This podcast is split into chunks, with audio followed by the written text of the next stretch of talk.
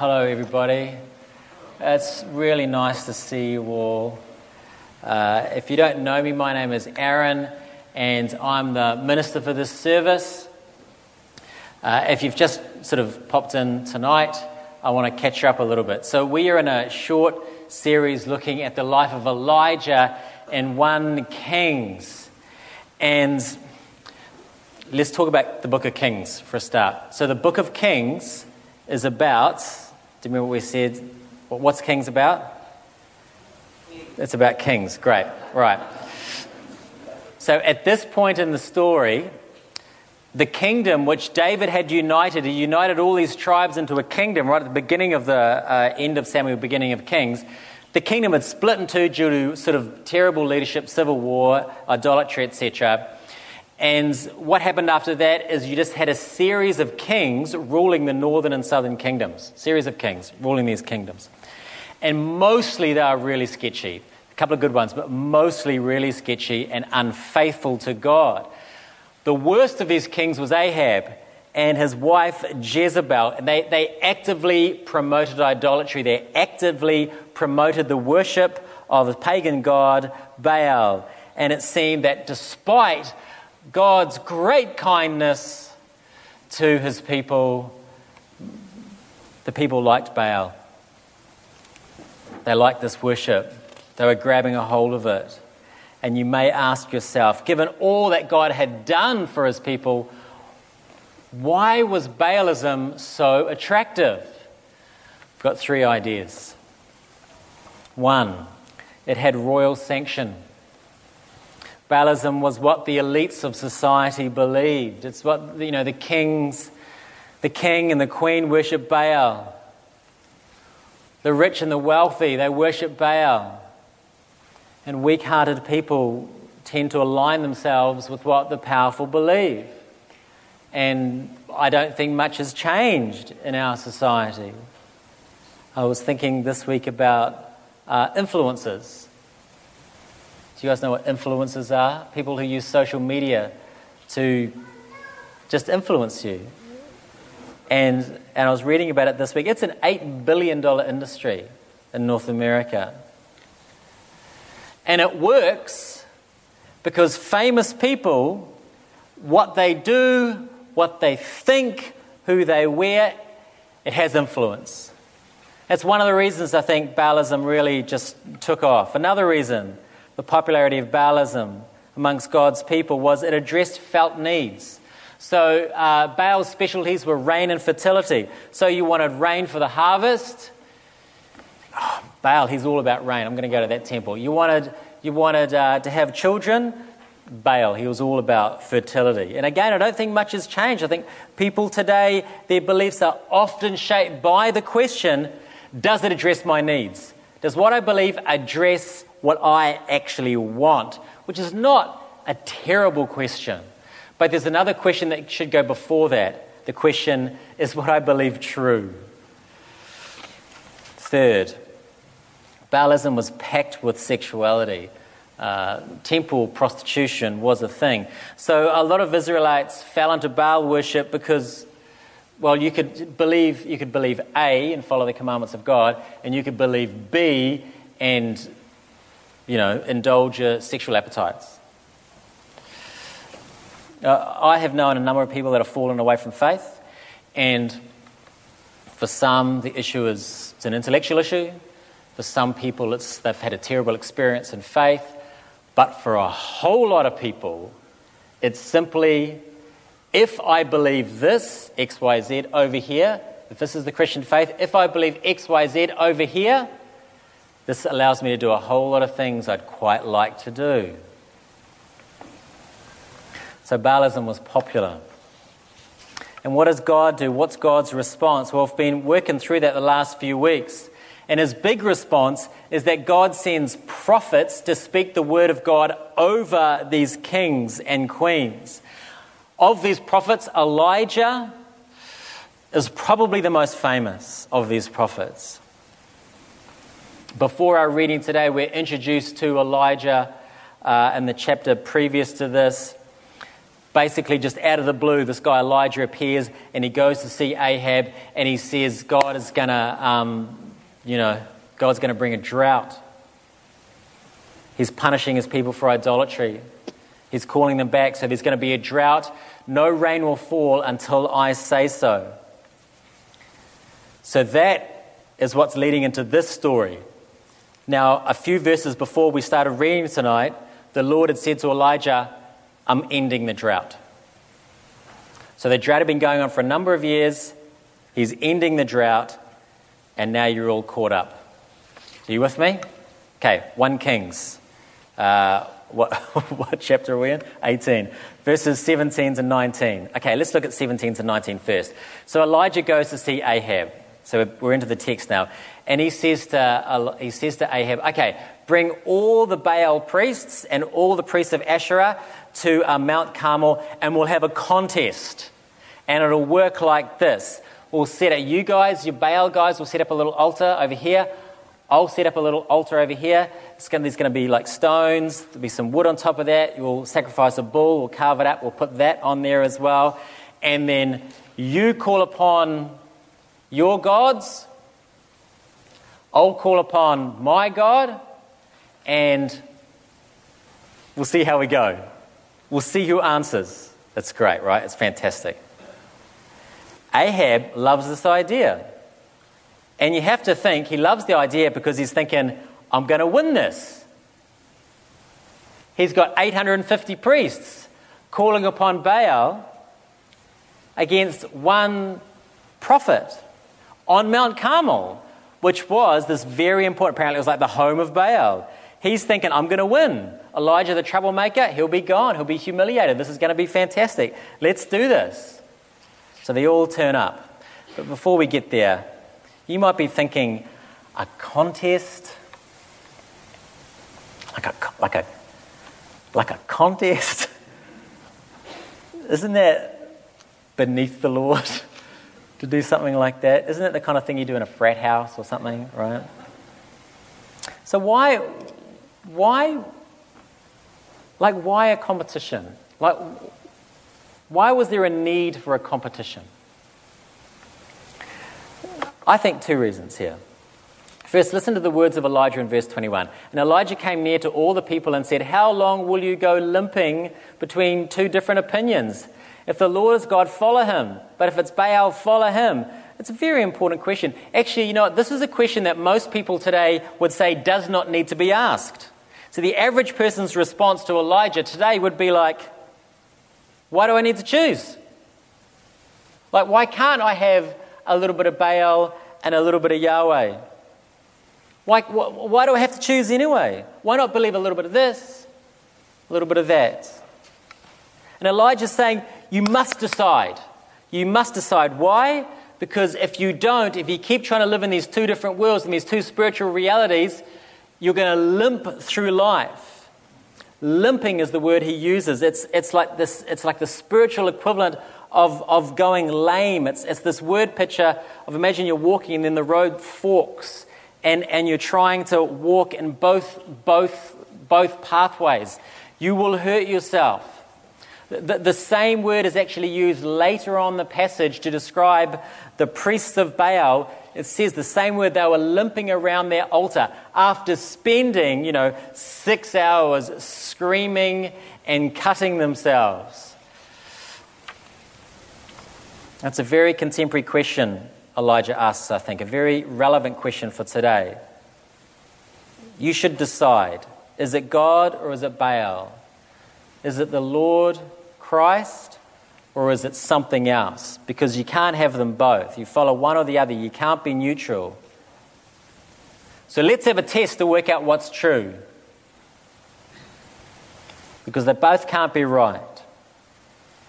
And if you think they can both be right, it will hurt you. I think the other reason is this. The other reason for the need for this contest is because uh, if you look at uh, 18, verse 1 there, it says that the drought's actually going to come to an end. And the Lord did not want Ahab to give Baal the credit for when that drought comes to the end. So imagine the drought ends, and Ahab's like, Yeah, you see, Baal came through. This is awesome. Everything's fine again. We don't have to ask the big questions about what's really true or not. Baal came through. We, we lived in this tension. We lived in with a bit of this and a bit of that and actually worked out okay. For us moderns, you could say it like this a happy life, a happy life is a dangerous thing. Because what it can do is it can confirm you in your idols. Life's really good, man. Life is really, really good. Why bother reassessing my internet assembled philosophy of the world? that was a bit snarky. But, you know, why bother thinking about the great truths of the world? Because life's actually okay right now. The rain has come, everything's fine, don't have to worry about it anymore. So before the rain comes, the Lord wants Baal worship completely discredited, publicly discredited, in living colour, shown to be vacuous, to be a fiction. The Lord doesn't want people to continue getting comfy in this sort of syncretistic space that they were living in. So He wants to present them with the truth of the situation that there is a God, it's Yahweh, He is real. Let's move on. So Elijah proposes the contest for the reasons we just gave. And he lays down the rules. Remember the rules. He says, okay, Baal goes, you can go first. So, stones and the wood, the bull, and uh, pray that your God will light it. And then it's my turn. So it starts, and the Baal sacrifice is set up. And what, as you read it there, what a palaver. Now, do we have this word in Canada? No, okay. Do you know what I'm talking about, Josh? Okay, thank you. Does anyone know the word palaver? Oh, well done. Educated, sophisticated people. Um, it's, a, it's, an, it's an archaic word. I think it's actually originally Portuguese, but, it's, but it basically means drama. Like, what a huge drama. So in New Zealand would say, oh, what a palaver that was, right? Just what a drama.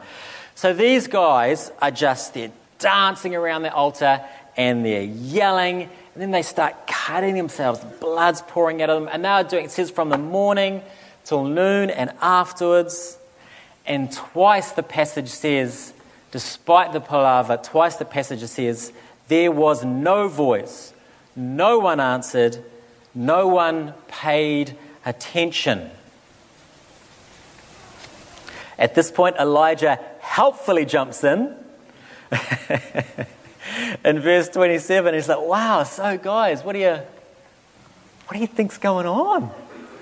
It's so weird. There's so many of you doing all this, doing all this stuff with the cutting and the, wow. And he's got these great lines here. He says, Baal, is, is he musing? Is he just sitting around thinking? Is he relieving himself? Is he on a journey? Is he asleep? You should waken him. Now, I'm not suggesting, suggesting that mockery is an effective evangelistic strategy, but in this point, I think Elijah's just trying to make a point here. And the point is all the stuff that he's suggesting that Baal is doing thinking, going to the toilet, on holiday, sleeping what are these things? These are just stuff that, this is just what I do. This is what breed, this is what you, this is just people stuff, right?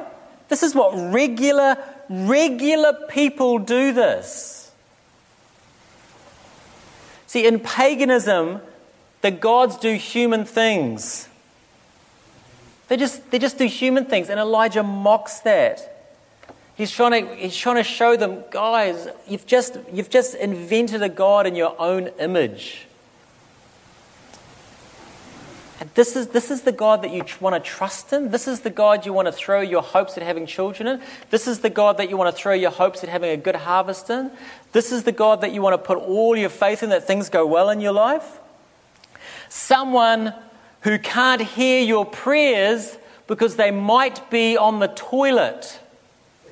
This is the God you are trusting in. This is what you're banking on. we could, we could spend a lot of time there talking about the a sort of vacuous nature of the idols in our modern time, but I will let you think about that yourselves because let's move on. So now it's Elijah's time, and he does this very interesting thing. He wants to stack the odds against him here. So he sets up his thing. Remember, he's got the stones that represent the 12 tribes of Israel, he's got the wood, he's got the bull cut up on that. And remember, the idea is call down fire, and, and that'll be great. But he doesn't want anyone to think it was an accident or spontaneous combustion, so he goes, Get me gallons of water, pour gallons of water on the wood. One more time, one more time. So there's this soaking wet altar. He wants everyone to know this is God that does this. And then he prays. And in great comparison to the Baal priest, it's like all of 25 seconds.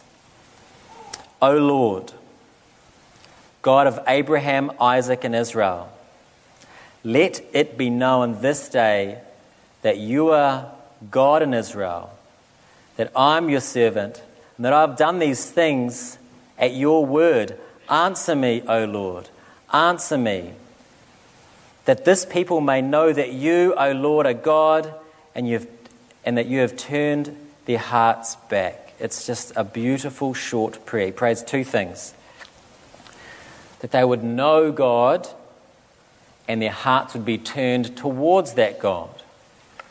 And God responds, and it's, it's brilliant. Fire comes down, burns up the wood, burns up the, the, the bull, burns up the stones, burns up the water and it's, it's just a simple, earnest prayer from Elijah. He didn't have to make all the noise that the Baal priests make. He didn't have to try and get God's attention. God doesn't need a show from us, which is a great relief, isn't it? And then the people say, Your God is the God. And then they take all the Baal priests and they kill them. And you might think, it was such a great story up till that point. Because I know that sounds so harsh to us. And I'm not going to make any excuse for it. Let me just tell you this, which I think will be helpful. Remember, remember that at the time in history, this was a theocracy. So church and state was just one, it's just one thing. There's no separation. Church and state was one thing. And the punishment for idolatry, well, idolatry in their you know, constitutional law of the time, idolatry, this was a capital offence. They're simply carrying out the law of the day. Let me, let me finish up here.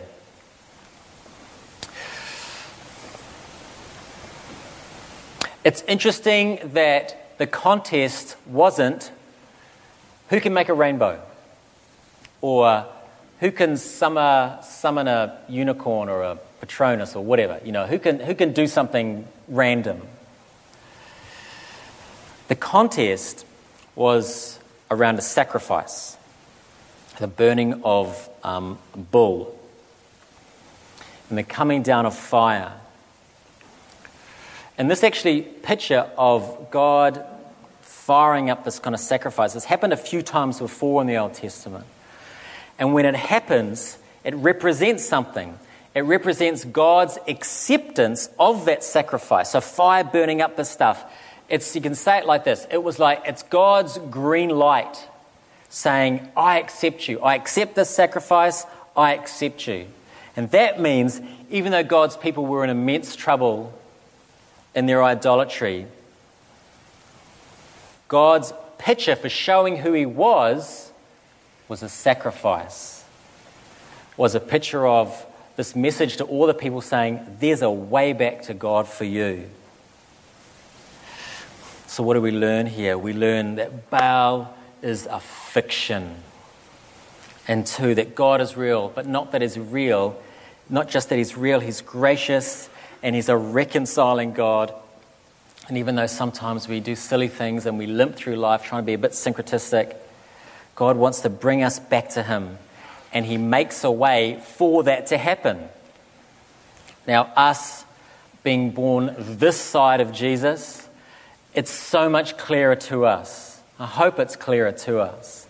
We have Jesus. And unlike the Baal priests, We don't have to perform for God. See, the Baalists, they would, they would do all their dancing and cutting. They couldn't assume friendship with God. They could not assume that. We can assume friendship with God because of Christ's sacrifice, because of, because of God's big green light through Jesus. God has made a way to God through Jesus, and one that, unlike the Baal priests, it doesn't exhaust us. Which is why Jesus can say things like, which we've already said in the service today Come to me, all who are heavy laden, and give you rest, which we sung it. Come to me, all who are heavy laden, and I will give you rest. Folks, sometimes we navigate our relationship with God like we're coming before Baal. Stop it. You don't have to do that. We worship the God who made a way for us. Amen.